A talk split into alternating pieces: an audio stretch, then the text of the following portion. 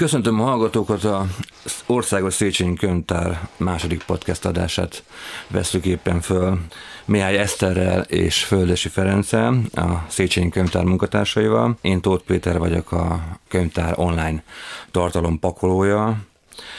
Ez a podcast sorozatunk úgy állt össze a fejemben, hogy két teljesen eltérő területen dolgozó munkatársunk beszélgetnek.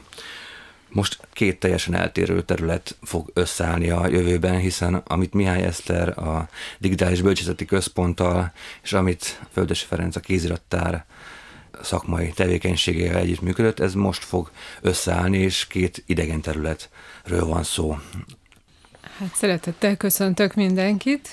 Mihály Eszter vagyok, a Digitális Bölcsészeti Központ csoportvezetője. A digitális bölcsészetnek számos területével foglalkozunk. Az egyik elsődleges az, hogy digitális szövegkiadásokat készítünk, és főleg kéziratokból, amik még eddig akár publikálatlanok voltak, és ezért is fogunk tudni jól beszélgetni majd a kéziratok különböző aspektusairól és felhasználási módjairól. Magamról csak annyit, hogy sokszor szóba fog kerülni, filológusok vagyunk. Mind a ketten filológusok vagyunk, hogy milyen filológusok vagyunk, majd ez derül ki a... Mármint nem a kvalitás, hanem a terület. Azt reméljük, ez fog kiderülni a beszélgetésből, ez szerintem állati izgalmas lesz. A Kézirattárban dolgozom, a Kézirattárnak vagyok a vezetője, és a Széchenyi Könyvtár munkatársa jó régen. És mondjuk úgy, hogy inkább a hagyományos filológia felől, amit majd kibontunk a beszélgetésben. Arról mondtam, hogy az elején a kézirat típusokról beszélnénk. A legfőbb kérdésem az egy szakemberekhez, hogy hogyan állnak magukhoz a kéziratokhoz. Ha mondjuk beérkezik egy hagyaték, akár egy nemrég elhunyt irodalmártól, és elkezdi átnézegetni az anyagokat, az milyen érzés? Vagy akár, hogyha egy konkrét szakmai megkeresés kapcsán elő kell venni mondjuk a József Attilának kéziratát, vagy egy kiállítás kapcsán mondjuk kódexekkel, nehogy Isten korvinákkal kell foglalkozni. Tehát mi az, amire azt mondja a kézirattáros, a filológus, hogy ez igen, és most nagyon a helyemen vagyok, és nagyon érzem ezt a dolgot. Hát én annyit tudok kapásból mondani, hogy az a legfantasztikusabb része a munkának szerintem, amikor a kezünkbe foghatjuk tényleg ezeket az eredeti kéziratokat, és hogy nem csak a filológus van így egyébként, hanem már korábban is, most például pont van ilyen élményünk a Petőfi projekt kapcsán, hogy maguk a digitalizálók, akik most éppen ugye először restaurálják is, ha szükséges a kéziratokat, utána pedig be is fotózzák, ők maguk is szárnyalva jöttek hozzám, hogy hát soha nem gondolták, hogy ők Petőfi kéziratot fognak a kezükben majd, és milyen fantasztikus érzés, és együtt átnéztünk párat, és ez mindig felemelő, és soha nem tud unalmassá válni. Legalábbis, hogyha figyel az ember, akkor soha nem tud unalmassá válni. Azért jó külsősökkel, laikusokkal időnként együtt kézbe venni egy kéziratot, mert akkor látja, vagy egy kiállításon vezetni egy csoportot, ugye? Amikor látod, hogy esetenként megrendülve állnak emberek a tárló előtt, hogy ők mondjuk a képes krónikát láthatják, egy Petőfit láthatnak, vagy a himnusz kéziratát láthatják, tehát ezek jó élmények. Az embernek egy kicsit azért oda kell figyelnie magára, hogy ne kopjon el ilyen tekintetben. Tehát aki évtizedeken át Petőfit és egyébként fog a kezébe, oda kell figyelni, hogy ne kopjon el az érzékenysége. Melyikkel kezdted, Feri? Melyik kézirat volt az első? Amit kézbe vettem? Uh-huh. Amikor érezted ezt a Eszter által említett, kézbe veszem, és le kell ülnöm. Hú, hát ez nagyon régen volt. Inkább régi irodalmakkal foglalkozom filológusként, mármint régi magyar irodalommal, ha egyáltalán adatik alkalom, de érdekes módon élőbbek a 20. századiak, nekem érzelmileg. Nyilván azért, mert tudunk a személyről valamit. Tehát mondjuk az Adynak a puha ceruzás verseit kézbe venni, amit azért veszel nagyon óvatosan kézbe, nem csak azért, mert erekje, hanem olyan puha ceruzával írta, hogy nehogy csiszolódjon, mert eltűnik az írás. Tehát az ilyen érintettségek, amikor ismered a szerzőt, mármint olvastad a szerzőt, valami miatt fontos neked a szerző. És itt azért sok mindenkit lehetne mondani, csak a kézirattár anyagából is. Középkori kéziratok, újkori kéziratok, analekta, hagyaték, ki kezdte ezt osztályozni, mi alapján alakultak ki ezek a terminológiák? Először is azt érdemes megjegyezni, a közönség talán számára nem evidens, hogy levéltárat és kézirattárat meg kell különböztetnünk egymástól. Ugye a levéltárak kormányzati iratokat őriznek alapvetően, a legkülönbözőbb szintű kormányzati iratokat. A kézirattárak is őriznek ilyen jellegű dolgokat, iratokat, de jellemzően mondjuk a kulturális intézményrendszerek, és itt ebbe az egyházaktól elkezdve a könyvkiadókig, és így tovább, tehát ez a kulturális intézményrendszereknek és a magánszemélyeknek az iratait őrzik. Most a magánszemély megint egy elég furcsa terminológia, ezt magánszemély alatt értjük József Attilát, és Virág Benedeket, és Mátyás királyt. Ilyen értelemben, mint könyvgyűjtőt. Tehát ez egy fontos megkülönböztetés. Egyébként pedig ugye a Nemzeti Könyvtár, a Széchenyi Könyvtár, a legnagyobb gyűjtemény az országban, és ezen belül a Széchenyi Könyvtár kézirattár, a legnagyobb kézirattár az országban, körülbelül olyan 1.600.000 tétellel, ami az a sajátossága szemben más gyűjteményekkel, hogy nincs tematikus, olyan erős tematikus korlátozás nincs nálunk, és időbeli korlátozás sincs. Ez azt jelenti, hogy a legrégibb kódex anyagunk az a 8.-9. századtól elkezdve, most már a 21. századig minden van. És így tagolódik a gyűjtemény középkori anyagra, és formai tagolódás is van. Van egy levelestár nevű gyűjteményünk, ahol a szóllólevelek szerepelnek, ez kb. 45.000 tétel, és számra a legnagyobb a hagyatékok, ugye?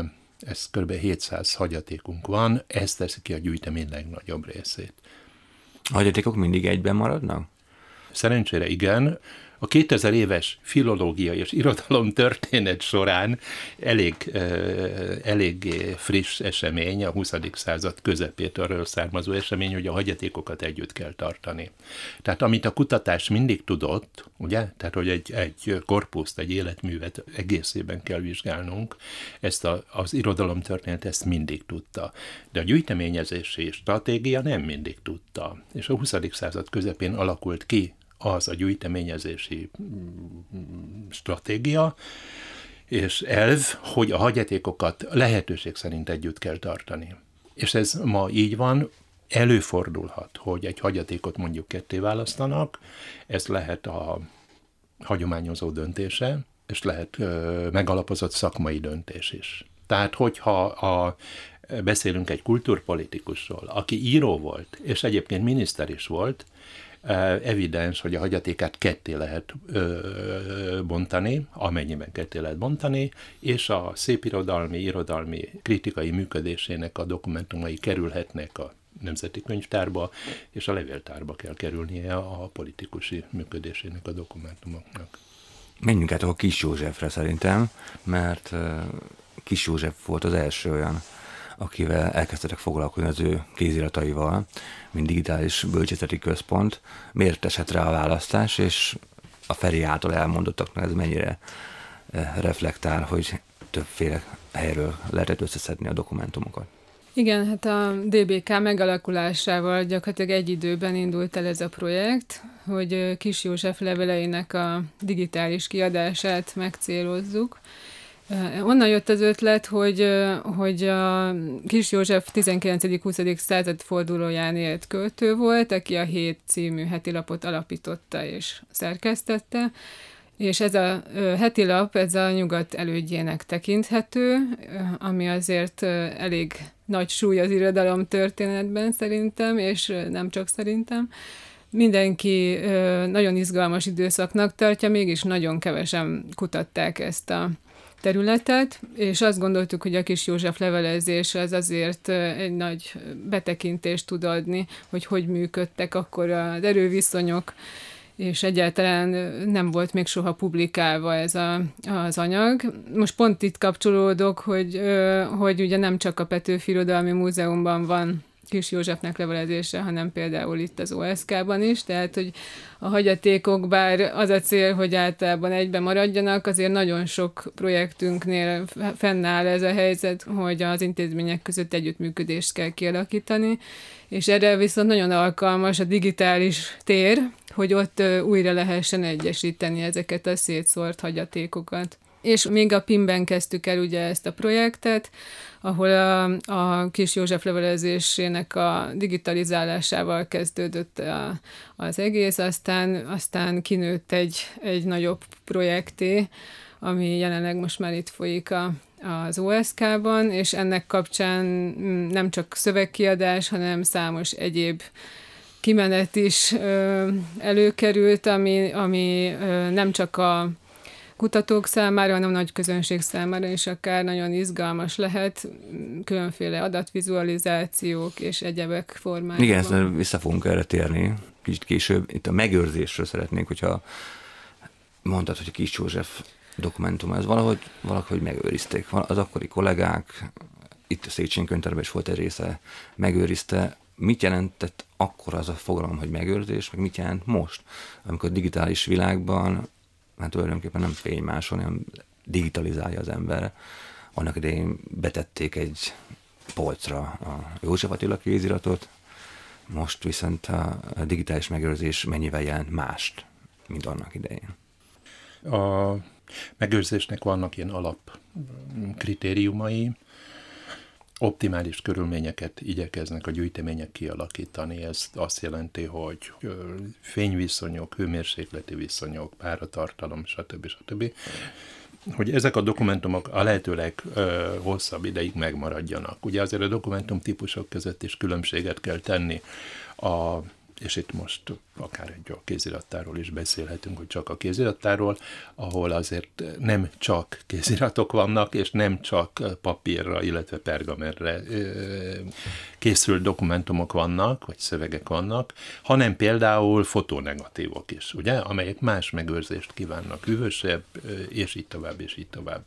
Tehát a dokumentumtípusok. De ez jól körül van írva, ezek, hogyha nem bántjuk őket, a dokumentumok nagy része a világ végéig fenn tud maradni, de vannak olyan dokumentumok, amelyek nem tudnak fennmaradni a világ végéig. És itt egy kis érdemes felhívni a figyelmet arra, hogy nem csak a kívülállók, hanem a kollégák is gyakran azt gondolják, hogy a középkori anyag a legveszélyeztetettebb. Most erről szó sincs. A középkori anyag tényleg a világ végéig meg fog maradni, ha nem ég el, és nem sújtja árvíz. Pergamen az egy erős és jó anyag, hanem az a dokumentum típus a legveszélyeztetettebb, amely vagy rossz papírra készült 19. században, 20. század elején, vagy rossz vasgallus tartalmú tintával készült, ami kimarja a papírt.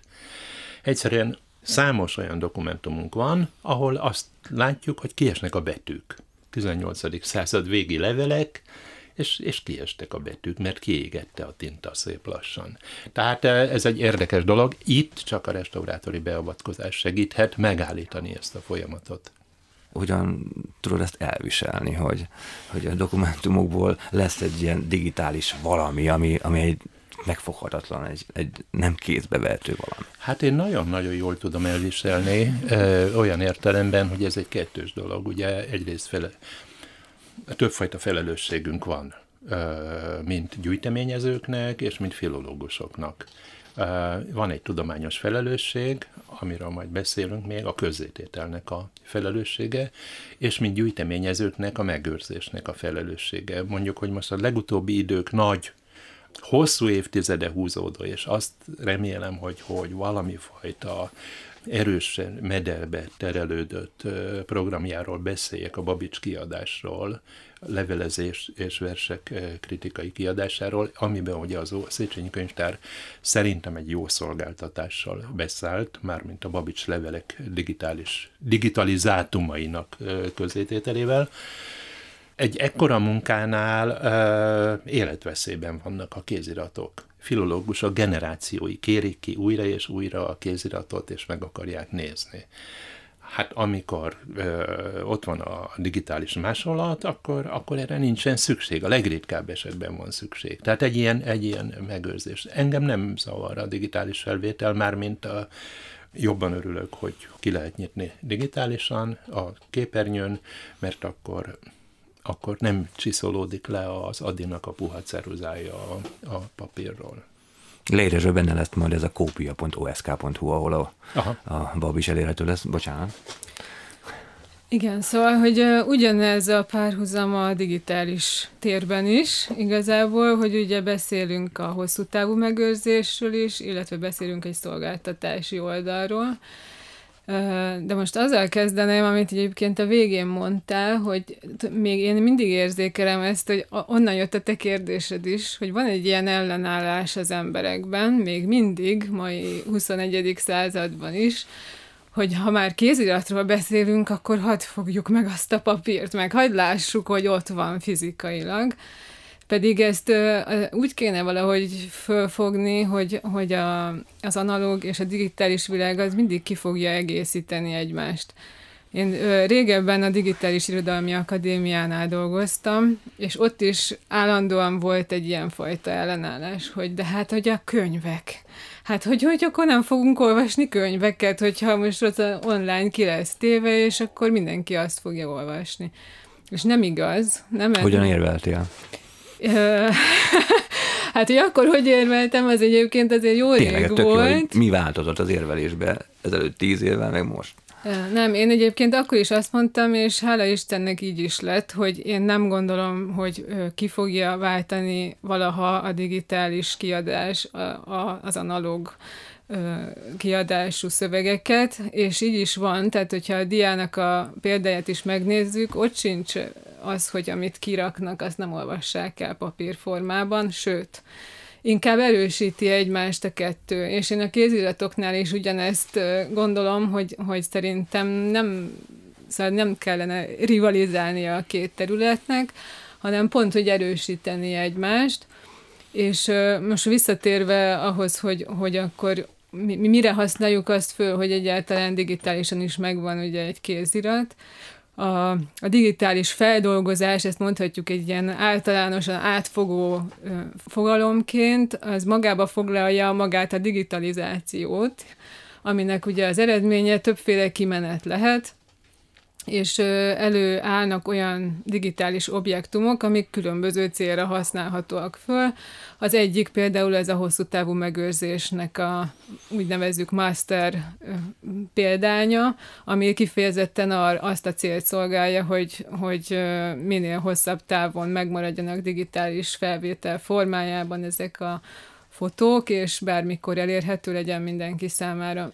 De mi nem ezekkel dolgozunk, hogyha már szolgáltatásról beszélünk, hanem úgynevezett szolgáltatási példányokat is elő kell, hogy állítsanak belőle, és ez viszont már arra szolgál, hogy a kutatók és a nagy közönség hozzáférjen közvetlenül ahhoz a kézirathoz, és az hatalmas nagy előrelépés szerintem a mindkét réteg, tehát a szűkebb szakmai és a nagy közönség számára is, hogy nem feltétlenül kell ugye oda mennie, ahol helyileg, fizikailag ott van az a kézirat, sőt van, amit meg se foghat, mert olyan állapotban van, és mégis most egy kattintással el tudja érni, sőt olyan nagyításokat tud végezni, amiket egyébként nem tudna, akármennyi időt eltölthet azzal, hogy böngészgesse ott a kéziratokat, sőt, össze tud hasonlítani, és akkor már elérkeztünk oda, amiről órákat lehetne beszélni, hogy még miket ad hozzá az, hogy digitálisan akár egy szöveg is előáll ezekből a kéziratokból.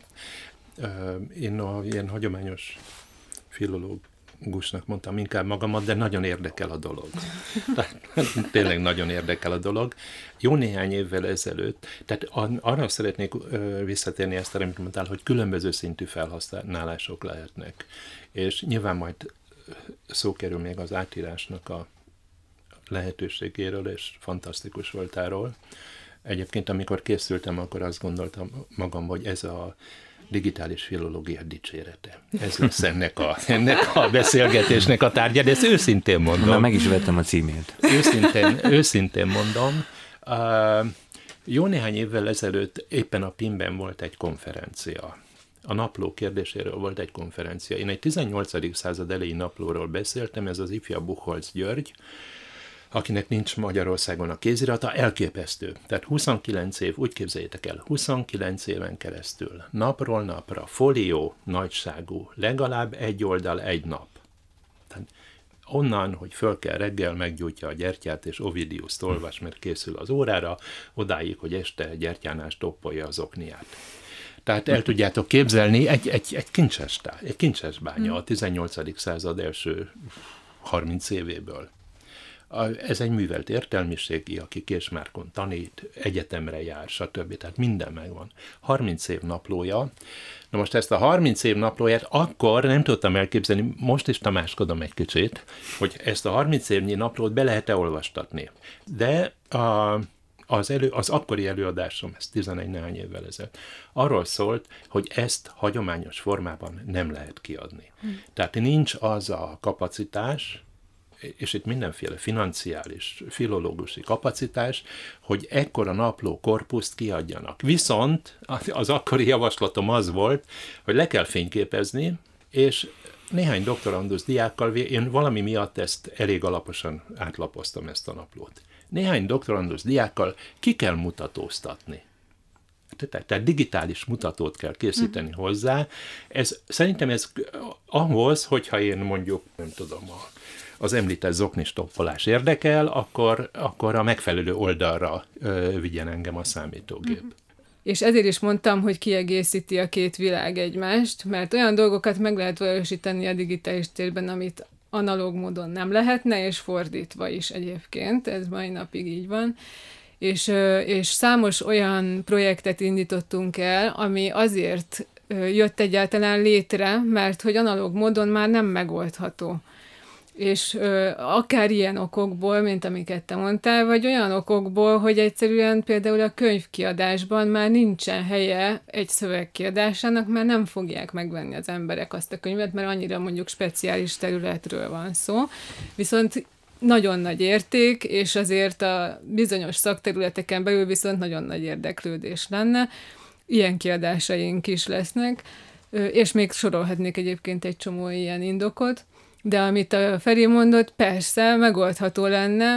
Az a jó ugye a digitális feldolgozásban, hogy ott például bármennyi szöveg, tehát nem kell ugye válogatnunk például soha egy kiadásnál, ha megvan persze a projekthez minden feltételünk, mint például egy levelezés kiadásnál is nem kell kiválogatni a 100 legfontosabb levelet és abból egy könyvet kiadni, hanem ugye online bármennyit tudunk szolgáltatni. Most egy ilyen napló esetében persze, hogyha létrejönne egy ilyen projekt, és megfelelő mennyiségű ember és amiket mondtam rendelkezésre, akkor meg lehet csinálni, illetve olyat lehetne ez esetben csinálni, hogy tárgyszavazni kell ugye az egyes fotókat, ha ugye nem szövegként akarjuk publikálni, mert ez ilyen hatalmas mennyiségű szöveg lenne, amit valószínűleg lehetetlen lenne záros időben előállítani, hanem én azt tudnám például ennél a projektnél elképzelni, hogy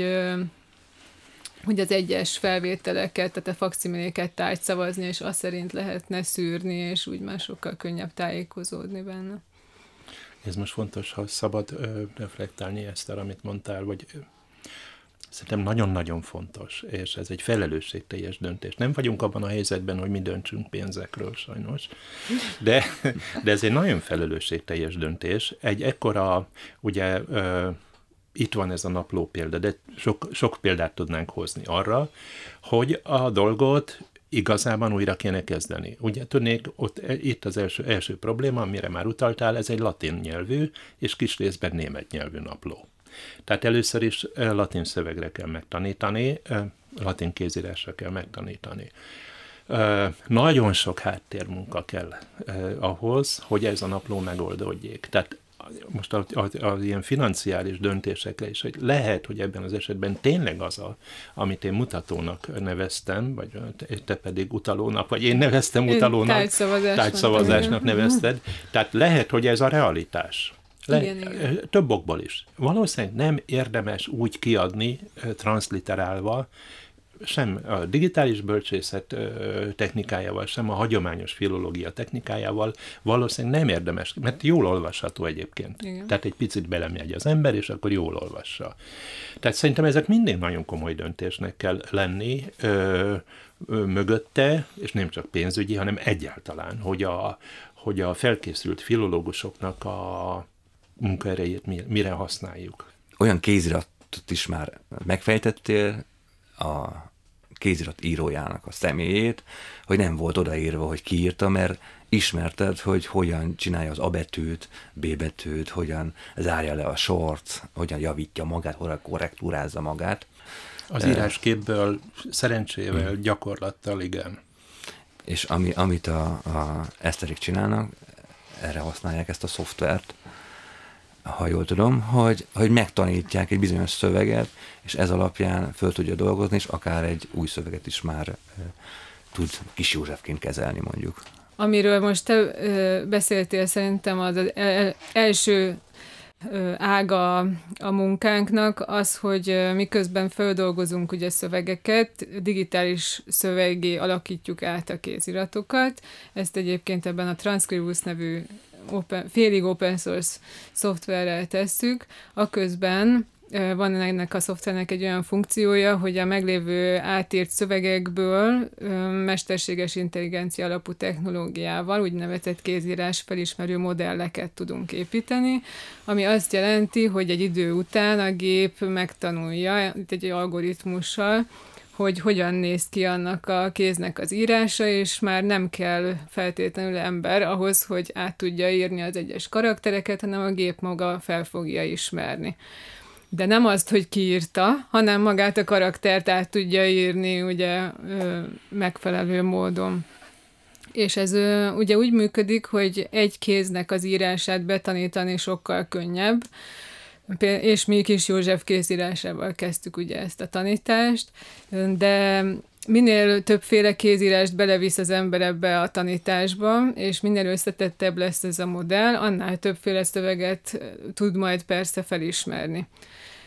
Általában ezt egyébként úgy szokás csinálni, hogy egy adott időintervallumra készítünk kézírás felismerő modellt, tehát most például ez a 19.-20. századfordulós időszak, és természetesen nyelvspecifikus a modell, tehát külön kell magyar nyelvre építeni, akármennyire is azt gondolná az ember, hogy mindegy a kézírásnál, hogy vannak húzva a vonalak, nem így van.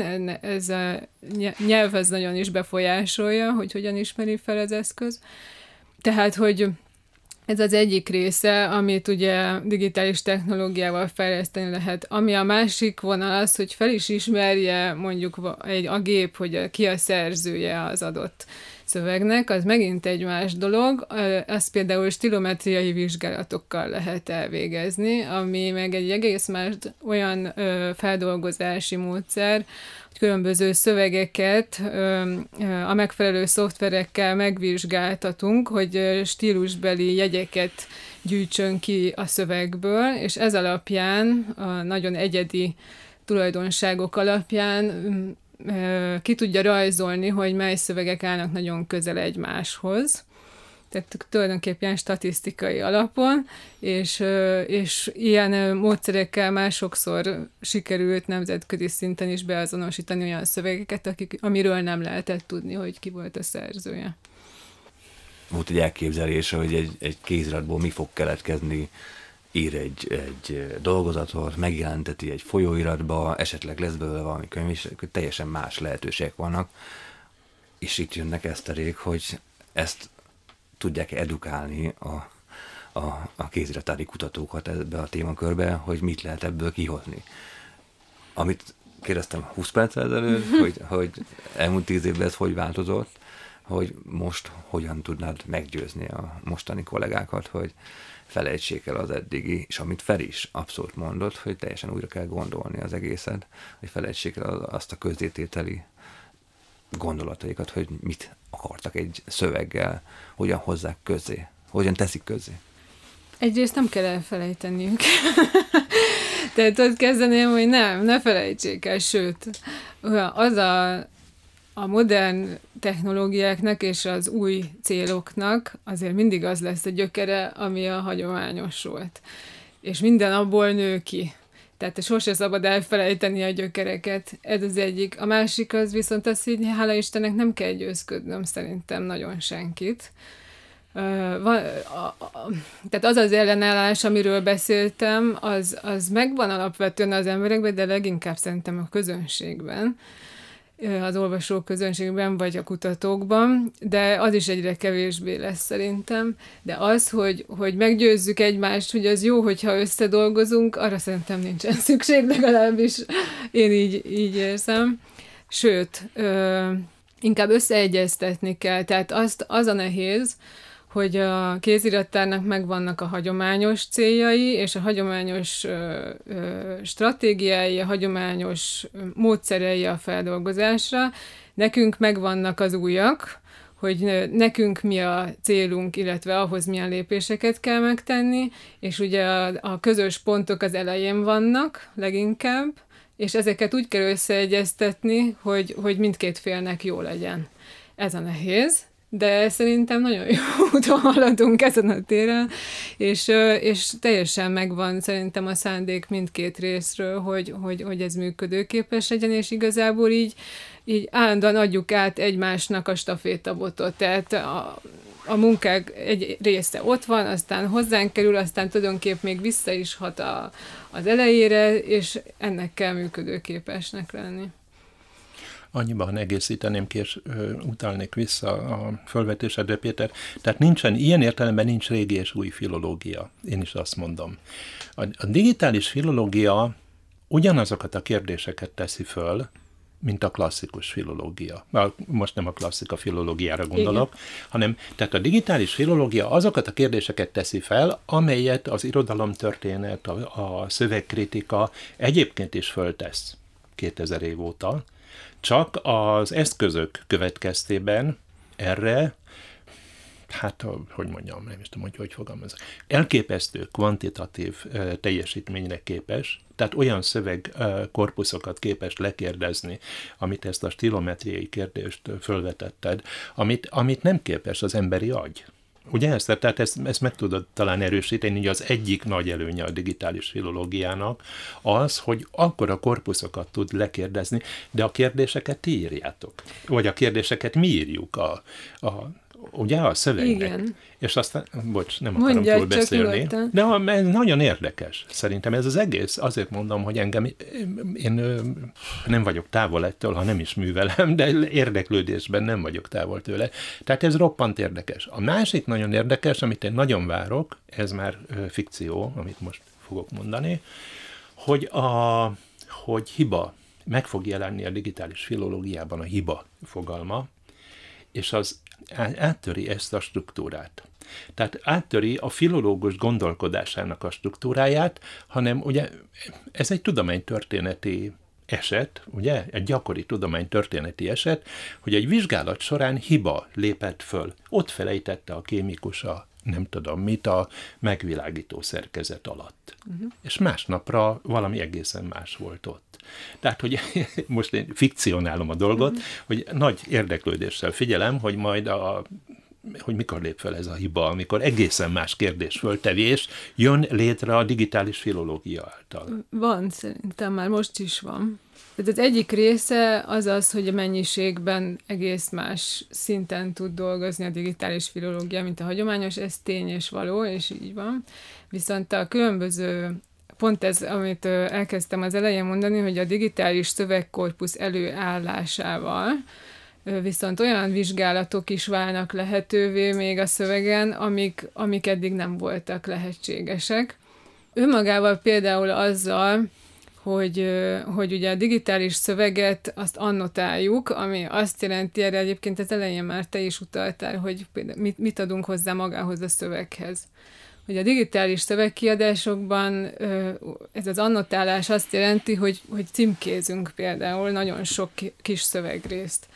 Hozzáadunk plusz információkat, tehát adatgazdagítást végzünk igazából, ami azt jelenti, hogy akár olyanokat jelölhetünk a szövegben, hogy mi a cím, jelölhetjük azt, hogy ez egy dátum, jelölhetjük a szövegben, hogy valahol van egy személynév, azt még be is azonosítjuk, hogy az kicsoda, és kimutatunk egy külső adatbázisra, és még sorolhatnám tovább.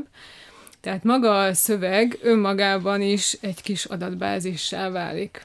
Ez az egyik, amiben mondjuk különbözik egy sima szövegtől, de egyébként már maga a sima szöveg is ugye mindenféle nyelvtechnológiai eszközökkel feldolgozható, de itt nem akarok túl messzire menni. Tehát nagyon sokféle olyan kutatási módszer van már most is, ahol már a kérdésfeltevés is megváltozik a hagyományoshoz képest, sőt, az a legérdekesebb az egészben, hogy ez például, amit mondtam, ez az annotáció, ez például már visszahatott magára a szövegfogalomra is.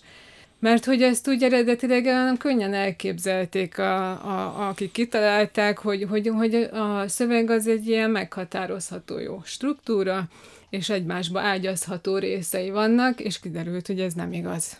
Mert ugye vannak ilyen áthajlások a szerkezeti egységek között, meg ez se részletezem most, de azóta is maguk a textológusok is elkezdtek teljesen más szempontból gondolkodni a szövegről is, mert kiderült, hogy a felhasználási oldalról ez így nem működőképes. Tehát ezzel csak azt akartam illusztrálni, hogy igen, már most nagyon sok új kérdés felvetődik az új szoftverek használatával, és azzal, hogy digitális szöveget használunk, azzal teljesen más fajta kutatások is lehetségessé váltak.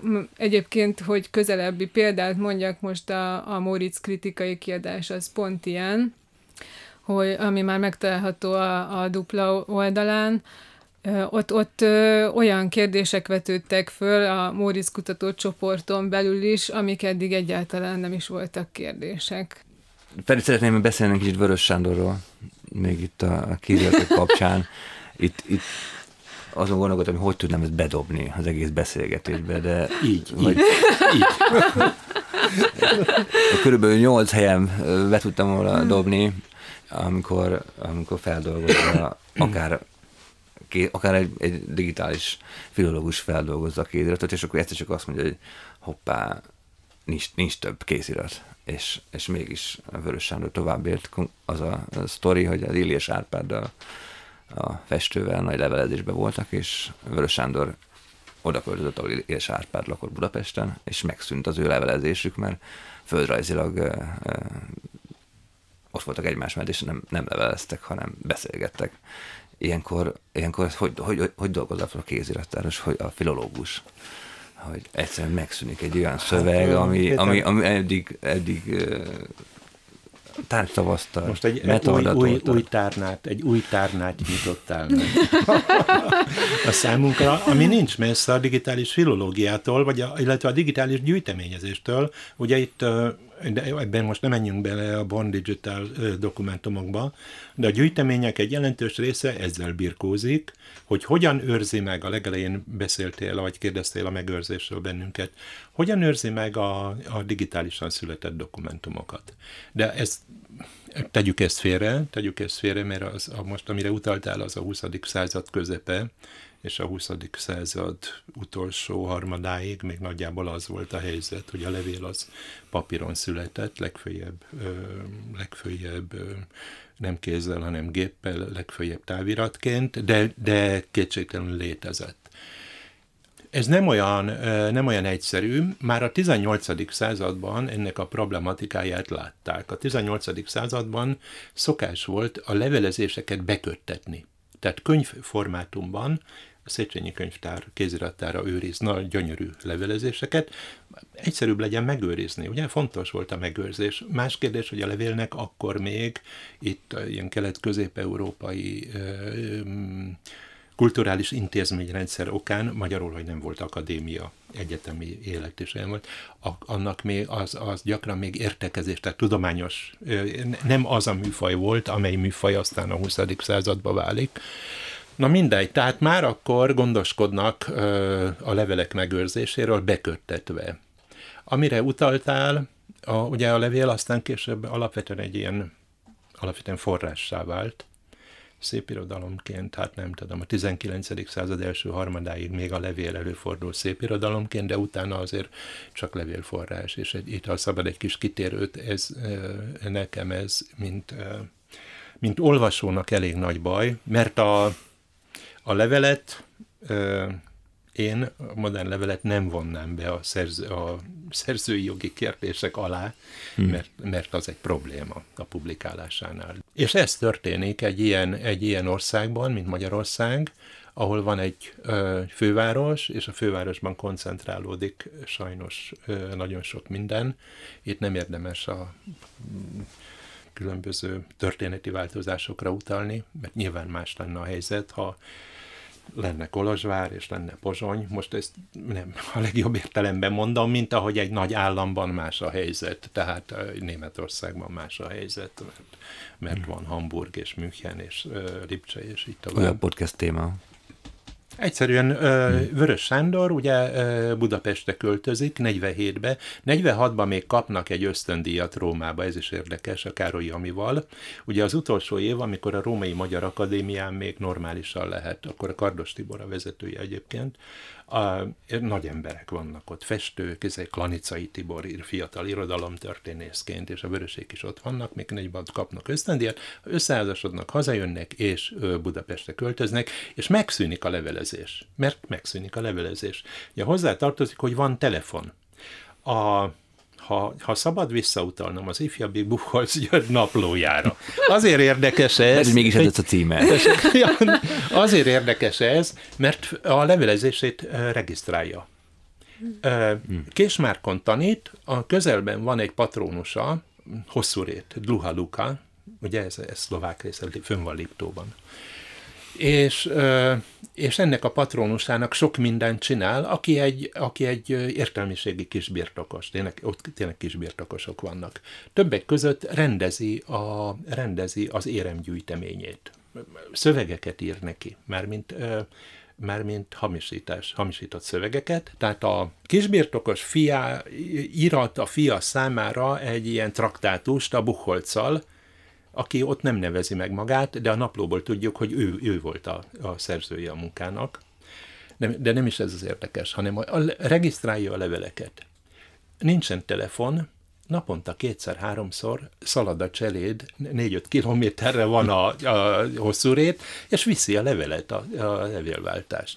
Ugye? Tehát a földrajzi hely egyrészt, de az, hogy ha Budapesten nem lett volna telefon, akkor feltehetően, tehát ha ez a 19. század elején történik, akkor ez az Illés Árpád Weöres Sándor levelezés létezett volna továbbra is valamilyen mértékben. Hát még hogyha most élnének, én ehhez úgy tudnak kapcsolódni, hogy ugye amivel mi foglalkozunk még, amit most nem fogunk nyilván részletesen beszélni, de ez a Born Digital dokumentumoknak a feldolgozása, hogy például, hogyha e-maileztek volna, akkor meg lenne a folytatása a levelezésnek, mert itt meg pont az ellenkezője az iszonyú nehéz, hogy az e-mail írás az könnyű.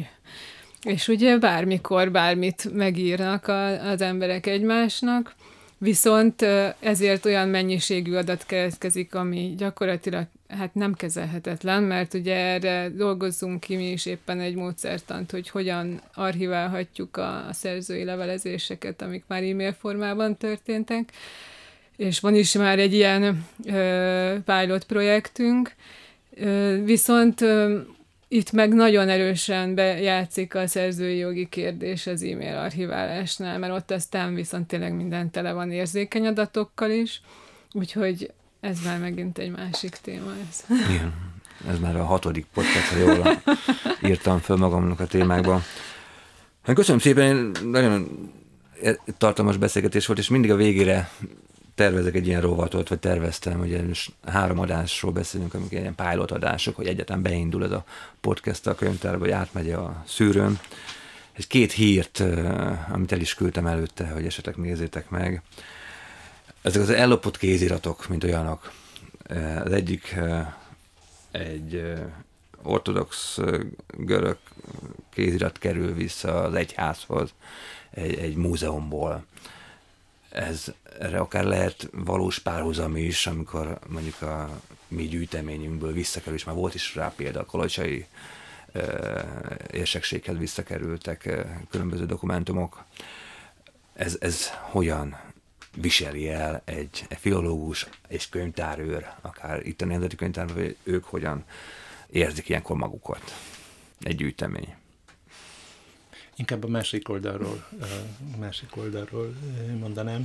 Egyszer sikerült egy lopott kódexet föltárnom, ha szabad ezt elmesélni. Nem fogok részletekbe belemenni. Aukción jött elő a dolog, aki az aukciós katalógusba leírta, az nem fordított elég nagy figyelmet a kódexre.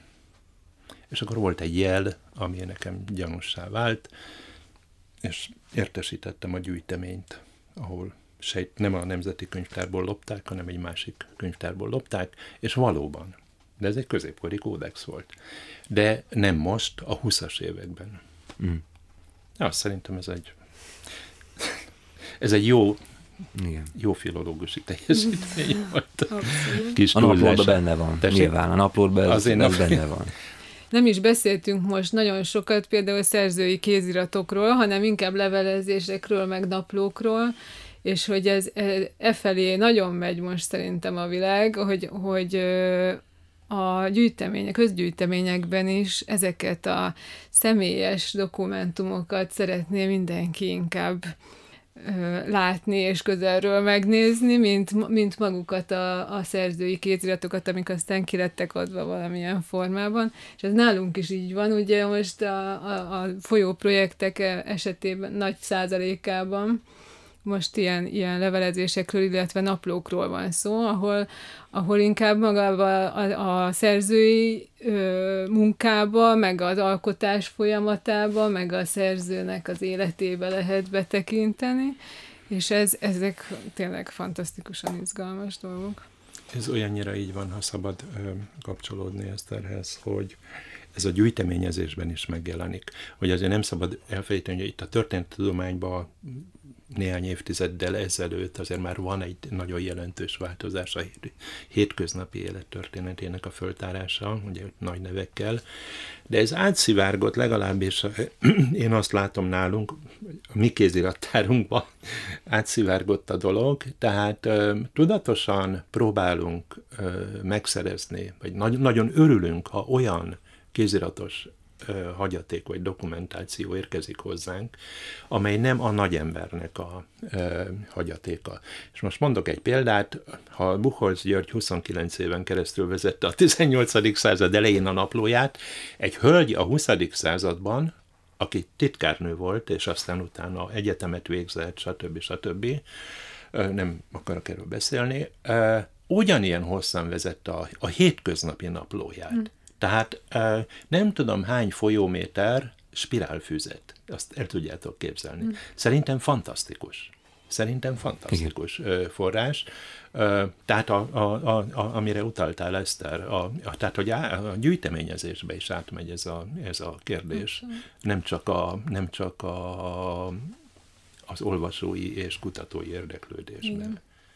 Nem sikerült az első hét kommentálni nagyon, de talán az utolsót, ezt bezárjuk, mert Ákos már bezárja az egész stúdiót is, hogy egy lagoszi történt a Guardianban volt pár napja, hogy felmérték az iskolai oktatás színvonalát, és többször visszaköszönt, hogy hiányzik a könyvtár, hiányzik a minőségi könyvtár, és erre tudtok-e valami reflektálni?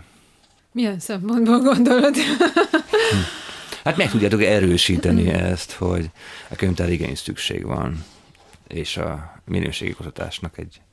minőségi oktatásnak az alapja, hogy legyen egy könyvtára. ez intézményekben. Így van. Én annyit tudok ebből megerősíteni, hogy nyilván, hogy szükség van. Tehát még nyilván, hogy mi nem fogjuk, persze, hogy szükség van. Ami viszont ma szerintem, tehát hogy a mai diákok számára az, ami interneten nem elérhető, az szinte nem létezik.